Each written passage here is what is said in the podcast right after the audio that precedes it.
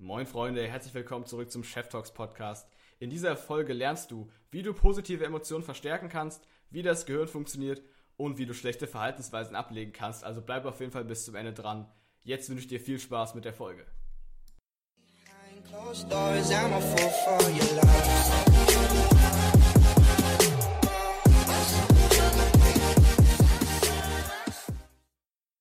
Nochmal herzlich willkommen zu dieser Folge. Freut mich, dass du eingeschaltet hast.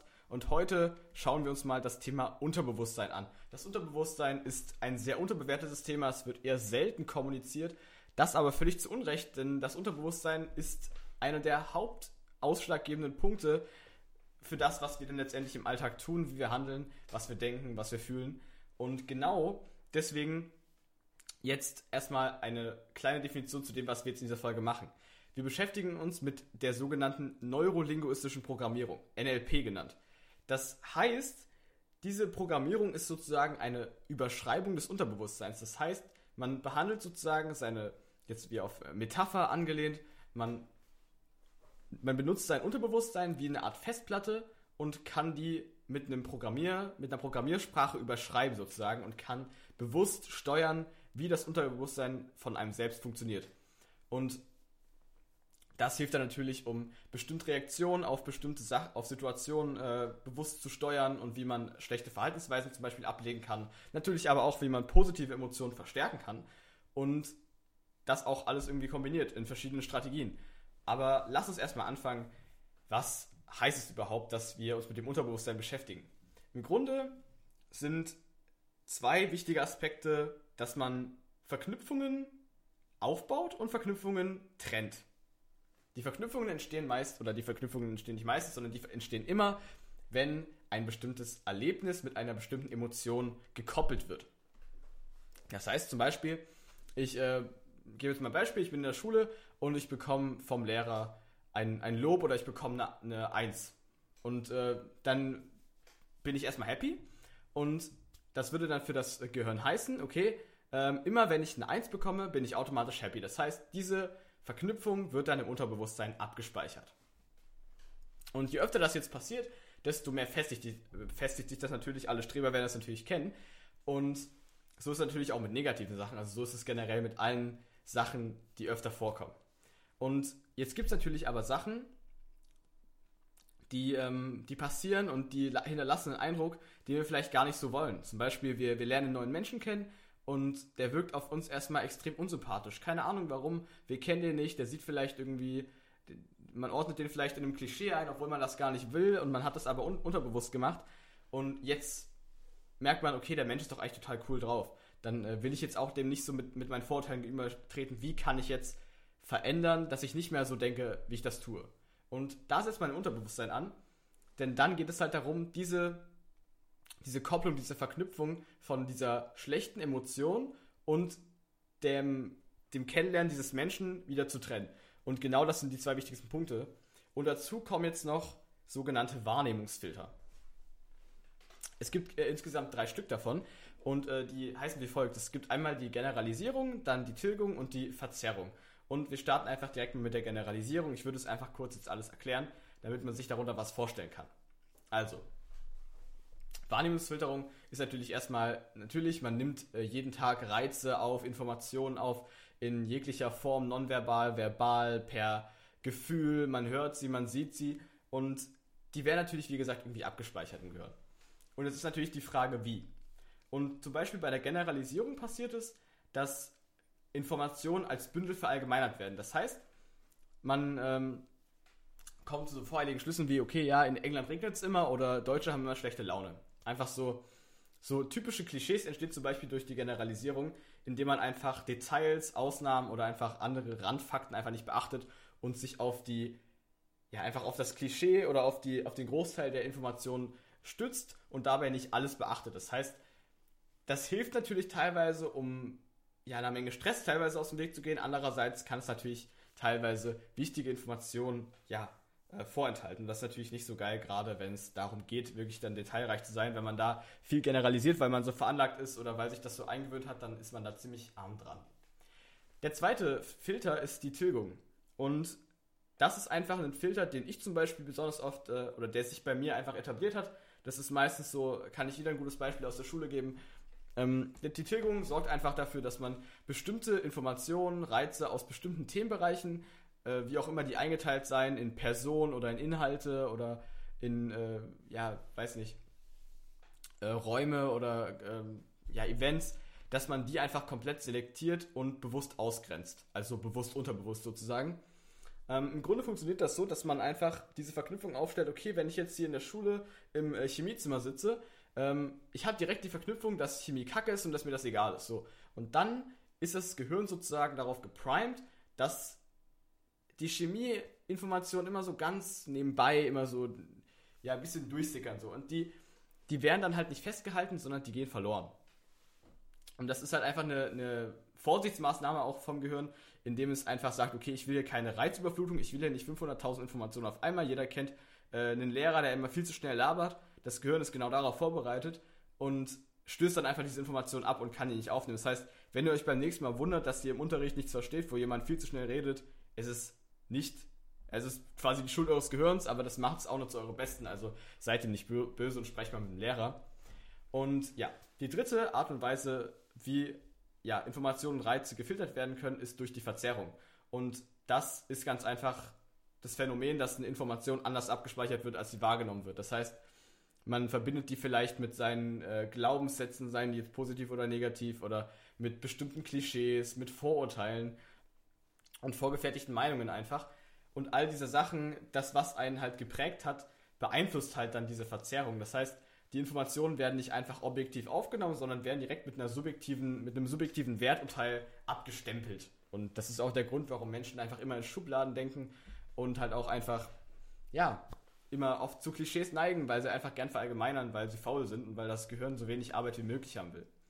Und also ich glaube, jetzt mit diesen drei Punkten kann man sich schon ziemlich gut erklären, was 90% im Alltag äh, beim, bei jemandem abgeht, dass er mal irgendwie nichts rafft oder nicht so ganz hinterherkommt oder bestimmte Sachen vergisst und äh, Sachen einfach anders wahrnimmt, als sie tatsächlich passiert sind. Das ist einfach ganz normal. Und jetzt gucken wir uns mal das WACOG-Modell an. Das WACOG-Modell steht im Grunde für die fünf Repräsentationssysteme des Gehirns. Das heißt, visuell, also sehen, auditiv, hören, kinästhetisch, das ist so viel wie fühlen, olfaktorisch ist riechen und gustatorisch schmecken. Das sind die fünf Sinneskanäle, die jeder Mensch besitzt, es sei denn, er ist jetzt irgendwie äh, eingeschränkt. Und das Lustige ist jetzt, jeder Mensch hat verschiedene starke Kanäle. Das heißt, es gibt Menschen, die sind sehr visuell geprägt. Das heißt, die lernen viel, wenn sie Sachen sehen. Ist ja klar, ich muss es jetzt nicht erklären. Auf jeden Fall heißt es zum Beispiel, dass bei denen der auditive Kanal schlechter ist. Das heißt, die würden viel eher ein Buch lesen, als sich ein Hörbuch reinzuziehen, weil die da viel mehr lernen. Und bei manchen, bei manchen Menschen ist es genau andersrum. Und genau das ist eben der Punkt. Menschen haben halt immer verschiedene starke Kanäle und benutzen manche Kanäle halt auch gar nicht, was halt dazu führt, dass die halt dann sehr verkommen sind. Und zum Beispiel ist es ganz lustig, man merkt das an äh, sogenannten repräsentativen Prädikaten. Ähm, das sind zum Beispiel welche wie, das sieht gut aus oder hört sich fantastisch an oder schmeckt ihm gar nicht. Und da merkt man halt direkt, so bei das sieht gut aus, da weiß man eigentlich ziemlich sicher, dass es ein visueller Typ ist. Und hört sich fantastisch an, deutet halt direkt auf auditiv hin. Das sind natürlich, das ist natürlich kein, kein Muss und das ist auch nicht immer so, dass alle Menschen da immer äh, perfekt in, das, in dieses Schema reinpassen. Aber wenn man mal darauf achtet, wie Menschen wirklich reden und genau auf solche Wörter achtet, dann merkt man eigentlich ziemlich schnell, wie die Menschen veranlagt sind, weil dieses, was im Unterbewusstsein abgeht, sprich, welche Kanäle oft genutzt werden, das wirkt sich halt auch direkt auf die Kommunikation aus. Und das Lustige ist, dass das 99% der Menschen nicht merken. Das heißt, ihr könnt ja mal auf die Kommunikation mit zum Beispiel äh, einem guten Freund von euch achten oder in der Familie auf jemanden und dann einfach mal Schlüsse ziehen, auch einfach ganz still, müsst ihr ja nicht kundtun, was derjenige für ein Typ sein könnte oder was er wahrscheinlich für einer ist. Und das ist auch einfach ein äh, ziemlich guter Tipp, weil wenn man sozusagen versteht, welche Sinneskanäle der andere Mensch benutzt, dann kann man dem zum Beispiel auch Sachen viel einfacher erklären, weil wenn du weißt, okay, das ist jetzt ein visueller Typ, dann äh, schickst du dem kein Hörbuch und dann äh, versuchst du jetzt auch nicht mit, ja, sozusagen auditiven Metaphern zu arbeiten, sondern du versuchst dann sozusagen das bildhaft darzustellen. Du redest einfach sehr bildhaft, weil du weißt, derjenige ist sehr visuell und er kann damit am meisten anfangen. So einfach. Und das hilft einfach extrem in der Kommunikation, gerade wenn man Sachen vermitteln will. Okay, Das waren jetzt erstmal die äh, fünf Faktoren, ja. Und da gibt es natürlich auch noch eine, ja, eine Verfeinerung sozusagen, denn äh, es gibt noch die Submodalitäten. Und jeder dieser fünf äh, ja, Repräsentationssysteme besitzt halt diese Submodalitäten. Das heißt, wenn man mal ein Beispiel für den auditiven Sinneskanal annimmt, da wären Submodalitäten zum Beispiel die Lautstärke oder die Tonhöhe, die Melodik, die Harmonie oder generell die, das Tempo. Und das kann man dann sozusagen alles modellieren und daran auch merken, okay, wie ist der Mensch veranlagt und das weist dann auch wieder auf bestimmte Emotionen hin. Das heißt, äh, jetzt ist es ziemlich äh, tiefer Themenbereich, aber vielleicht einfach nur so als, als Beispiel, damit man das hier abrunden kann. Ähm, es gibt ja Menschen, wenn die sich freuen, werden, werden die extrem laut. Die schreien rum oder, oder quietschen oder so. Und das sind, da weißt du zum Beispiel, dass wenn die glücklich sind, wenn die eine positive Emotion verspüren, heißt es direkt, dass die dann laut werden. Das heißt, die, äh, dass diese Submodalität wäre dann bei der Lautstärke immer laut und dann vielleicht auch noch grell oder oder ein hoher Ton oder so, je nachdem. Und das Gute ist, du kannst dann halt auch im, Gegenteil genau darauf schließen, dass wenn, wenn so ein Mensch, der sonst immer, wenn er sich freut, laut ist, dass wenn der mal leise ist und, und vielleicht nur ganz, ganz wenig redet und ganz leise redet, dass er dann wahrscheinlich irgendwie ein bisschen am Arsch ist oder ein bisschen traurig ist. Und äh, so kann man auch viel einfacher erkennen, wie Menschen gerade ticken, weil die sind ja, die meisten Menschen wollen ja nicht drüber reden. Und die sagen dann immer was, also die verwenden ihre verbale Sprache dafür, um zu signalisieren oder um zu lügen quasi.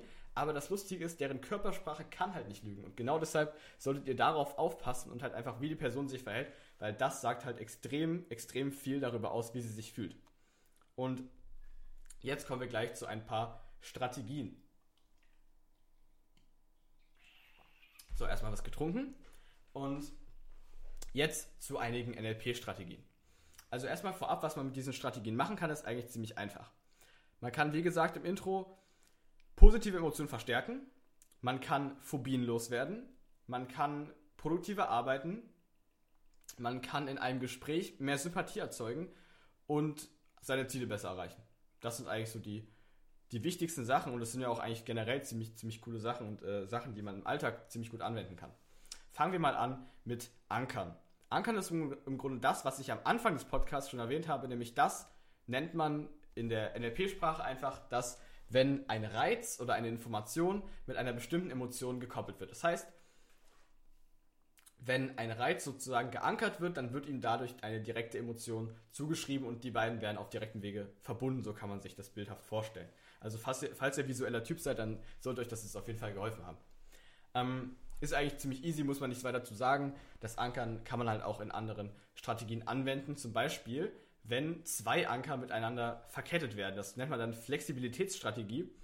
Und das macht man, wenn man, also man nimmt zwei Anker, eine mit einer positiven Emotion und eine mit einer negativen Emotion.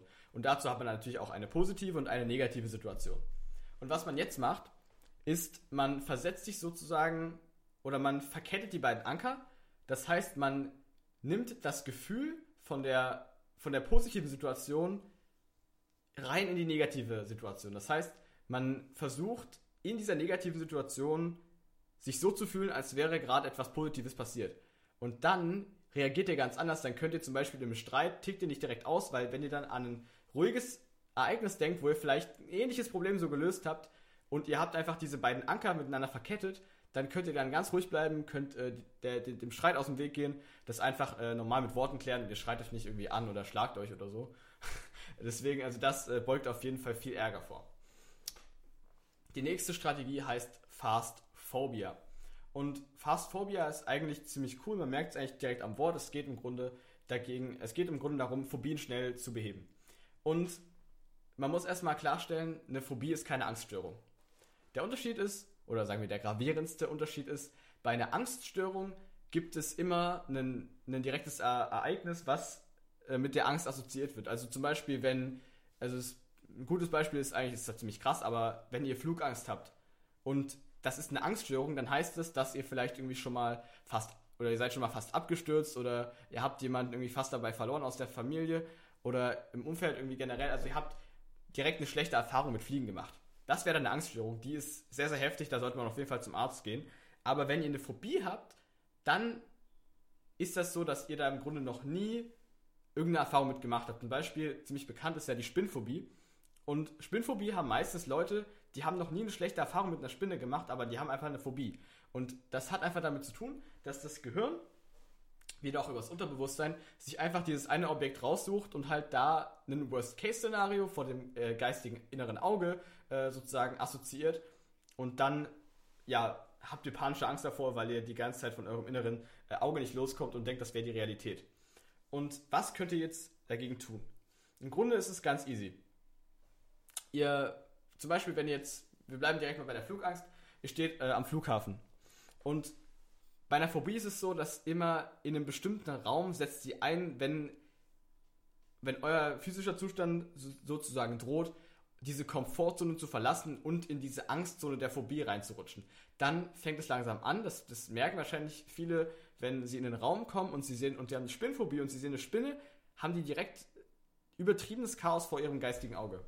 Und es geht im Grunde genau darum, dass man dieses äh, Chaos aus der Metaebene betrachtet. Das heißt, dass man nicht sich selber darin sieht, sondern dass man als objektiver, äußerer Betrachter auf diese Situation schaut. Und dann einfach sagt, okay, ich gehe jetzt in den Raum rein, da ist eine Spinne, ist mir scheißegal. Also ihr, ihr lasst im Grunde diese, dieses Worst-Case-Szenario vor eurem inneren Auge so oft projizieren und betrachtet es aber aus einer Zuschauerperspektive, bis sozusagen, bis ihr sozusagen in rein seid und ihr sagt, okay, ähm, ich habe mir das jetzt von außen, so übertragen gesagt, so oft angeschaut, dass da passiert nichts Schlimmes so. Also erst wenn sich das so festgefahren hat, wie gesagt, je öfter die Sinneskanäle benutzt werden, desto fester fahren sich Verhaltensweisen, dann könnt ihr eure Phobie loswerden. Und ich denke, das ist für alle hilfreich, die irgendwie Angst vor Spinnen haben, Angst vor Flügen, Angst im Dunkeln oder was weiß ich. Also probiert das auf jeden Fall aus und lasst mich wissen, ob euch das geholfen hat. Ja. Das nächste Modell oder ja, die nächste Strategie nennt sich Rapport. Rapport hat im Grunde viel mit Spiegelneuron zu tun und die setzen natürlich ein, wenn man sich mit anderen Menschen unterhält. Und das ist jetzt der Punkt, wie man zu mehr Sympathie im Gespräch kommt. Im Grunde ist es so, wenn man sich jetzt mit einem Menschen unterhält, dann wirkt man auf den Menschen immer sympathischer, wenn man sich seiner Körperhaltung oder wenn man sich, wenn man seine Körpersprache kopiert, könnte man sagen. Also, wenn ihr euch mit einem Menschen unterhaltet und der kratzt sich oft am Kopf. Oder das müssen gar keine jetzt krasse Sachen sein, einfach auch nur vielleicht nur so kleinere Ticks oder so. Ähm, der kratzt sich irgendwie oft am Kopf oder der, der, der fässt sich durch den Bart oder keine Ahnung, der macht, der, der schlägt gern mal seine Hände irgendwie auf die Knie oder lässt die dort oder verschränkt seine, seine Arme hinterm Kopf, dann wirkt es für den immer sympathischer, wenn ihr das nachmacht. Weil das sind dann die Spiegelneuronen. Die Spiegelneuronen bewegen einen dazu, dass man äh, die Haltung seines Gesprächspartners annimmt. Und das macht man halt immer mehr. Also je, je sympathischer man einen Menschen findet, desto schneller nimmt man seine Gesprächshaltung an. Das heißt, im Umkehrschluss, je schneller ihr die Gesprächshaltung von einem Partner annehmt, desto mehr äh, werdet ihr sympathisch. Und das ist halt extrem krass, gerade auch so in, in Situationen, wo ihr vielleicht noch jemanden nicht kennt oder wo, wo man einfach gerade vielleicht das Eis brechen will, ist das einfach extrem hilfreich, weil ihr dadurch direkt so eine, so eine Sympathieebene aufstellt und dadurch auch in der verbalen Kommunikation einfach schneller zu einem guten Ergebnis kommt. So. Das nächste Modell hat einen etwas, ja, makaberen Namen. Es heißt nämlich das tote Modell, wobei tote äh, komplett in Caps Lock geschrieben muss und einfach für Test, Operation, Test, Exit steht. Das heißt, im Grunde habt ihr den ersten Test. Der erste Test ist quasi, dass man man hat jetzt eine Fähigkeit und man hat seinen aktuellen Skill darin. Also man, keine Ahnung, kann man jetzt Beispiel nehmen, irgendwie Klavier spielen oder so. Und ihr checkt erstmal, okay, was kann ich gerade? So, ihr wollt irgendeinen Song lernen und checkt dann, okay, ähm, ich kann vielleicht die Begleitung auf der linken Hand spielen. Und dann checkt ihr euren Sollzustand. Der Sollzustand ist, ihr sollt das Stück perfekt können mit beiden Händen zusammen. Und wenn ihr diesen ersten Check gemacht habt, macht ihr dann die Operation so. Ihr formuliert euer Ziel und ihr arbeitet daran. Und wenn ihr dann wieder an einem Punkt seid, also da kann man sich im Grunde immer so regelmäßige Checkpoints einbauen, dann macht ihr den zweiten Test. Und im zweiten Test ist dann wieder der, der gleiche Abgleich. Und ihr guckt halt, okay, habe ich das Ziel erreicht? Wenn ja, perfekt, dann Exit, also dann würde der letzte Schritt folgen. Und wenn nein, dann wiederholt ihr halt immer dieses Tod quasi, also Test, Operation, Test, bis ihr halt das Ziel erreicht habt. Und das hilft halt einfach extrem, so bestimmte ja, Fortschritte zu messen und halt ähm, ja, das Ziel ein bisschen besser zu, äh, zu terminieren. und auch zu gucken, okay, was will ich jetzt eigentlich genau verbessern. Also das hilft einfach, äh, effizienter zu arbeiten und auch konzentrierter bei der Sache zu bleiben und sich auf die wirklich wichtigen Aspekte fokussieren. So. Die nächste Strategie, die ich persönlich sehr, sehr geil finde, heißt Smart. Könnte man sich jetzt an das Smart Pad von Marcel Davis erinnern. Äh, die Strategie ist auch ähnlich geil. Also Smart ist wieder ein Akronym und es steht für spezifisch, messbar, attraktiv, realistisch und terminiert. So, im Grunde können wir das dann mal kurz auseinandernehmen, auseinandernehmen und dann sind wir im Grunde damit mit, dem, äh, mit der Bedeutung komplett durch, weil das erklärt alles. Also spezifisch heißt im Grunde, also im Grunde geht es bei dieser Strategie um Ziele, um Ziele erreichen. Spezifisch heißt im Grunde nur, dass das Ziel so genau und vor allen Dingen, jetzt ist wichtig, so positiv formuliert sein sollte wie möglich. Da habe ich ein äh, sehr schönes Beispiel gelesen. Es ging äh, da um jemanden, der aufhören wollte zu rauchen und er sollte jetzt, also jetzt um dieses, äh, um das zu veranschaulichen, äh, es ging darum, nicht zu schreiben, ich will mit dem Rauchen aufhören, sondern es ging darum, ich möchte einen gesunden Lebensstil pflegen. Das ist direkt an der positiven Sache orientiert und nicht die negative Sache wird verneint. Und äh, genau das äh, ist im Grunde der spezifische Aspekt. Gut, ich denke, messbar erklärt sich von alleine. Man muss irgendwie, man muss das Ziel so einstellen und den äh, Prozess, dass man irgendwie messen kann, ob man vorankommt oder nicht. Und im Grunde ist das auch schon alles. Damit man halt einfach sehen kann, okay, komme ich voran, habe ich meine Deadline, kriege ich das hin. Gut, attraktiv. Im Grunde, wie gesagt, ist im Grunde nochmal äh, wieder das Ziel so positiv wie möglich zu formulieren und einfach sich dann einen Ansporn zu setzen, das Ziel auch wirklich zu erreichen. Und das ist halt einfach wichtig, damit man dranbleibt. Realistisch ist auch ganz wichtig, denn viele machen sich ja dann krasse Erwartungen. Im Grunde ist das nicht schlecht. Ich bin auch jemand, der träumt gerne mal ein bisschen größer. Und der hat dann auch große Ziele und die werden auch nicht alle direkt was. Aber man hat dann natürlich, wenn man, wenn man groß denkt, hat man immer mehr Motivation. Andererseits ist es jetzt so, man kann die Gesetze der Physik zum Beispiel nicht einfach so umkrempeln und über Bord werfen. Das geht einfach nicht. Die Gesetze sind Gesetze und das sind einfach, es sind einfach Naturgesetze, die kann man nicht brechen. Und deswegen geht es halt in gewissem Maße darum, realistisch zu bleiben. Natürlich, ein gesundes Maß an Optimismus ist immer gut und sollte immer mit von der Partie sein, wenn man da was reißen will. Aber trotzdem sollte man seine Erwartungen da nicht zu hoch setzen. Und schlussendlich, das T steht ja, für, wie gesagt, für terminiert. Und das geht einfach nur darum, dass man sich dem zeitlichen äh, Fortschritt auch äh, bewusst macht. Also sprich, dass man äh, sein Startdatum festlegt und festlegt, wann soll das Ziel erreicht sein. Vielleicht noch Zwischensteps, das hilft ihr natürlich nach Ziel. Also wieder, wenn man das auf das Klavierspielen bezieht, okay, ich kann jetzt die linke Hand spielen, guckst du, wie lange hast du dafür gebraucht. Dann sagst du, okay, nächster Timestamp will ich die rechte spielen. Und dann übst du langsam immer zusammen. Dann kannst du das Stück vielleicht irgendwann langsam zusammenspielen und irgendwann kannst du es dann schnell zusammenspielen. Und im Grunde geht es darum, dass man diese Punkte alle miteinander verbindet und dass man sich halt auch explizit selbst ja klar macht, okay, was will ich erreichen und was sind die einzelnen Schritte, die ich wirklich dafür brauche, weil jetzt einfach nur irgendein vages Ziel formulieren und dem dann hinterherrennen, ist meistens keine gute Idee. Deswegen, das sind auf jeden Fall, das auf jeden Fall als wichtige Information. Und ja, das war's mit der Folge. Ähm, sie ist natürlich jetzt ein bisschen, also sie ist knapp über 20 Minuten, ist eine ganz verträgliche Länge dafür, dass man hier so viel Input bekommen hat. Wenn ihr dazu noch Fragen habt, dann stellt ihr auf jeden Fall. Ich finde dieses Thema mega interessant. Es ist natürlich auch ein Thema, was ein bisschen underrated ist, weil über Unterbewusstsein gibt es natürlich Lektüre, ne, aber es gibt bei weitem nicht so viel Input wie zu anderen Themen. Und das Unterbewusstsein hat einen extremen Einfluss. Das ist einfach Fakt auf unser Leben. Und genau deswegen bleibt auf jeden Fall dran. Belest euch da auch gern zu oder zieht euch irgendwelche Sachen dazu rein. Ist echt ein mega geiles Thema. Und ja, ich hoffe, ich konnte euch helfen, vor allem mit diesen Strategien, gerade gegen Phobien oder wie man seine positiven Emotionen verstärken kann. Ja, ich hoffe, ich konnte euch damit viel weiterhelfen. Schaltet auf jeden Fall auch in der nächsten Folge ein. Und ja, jetzt noch einen schönen Tag. Haut rein, euer Chef.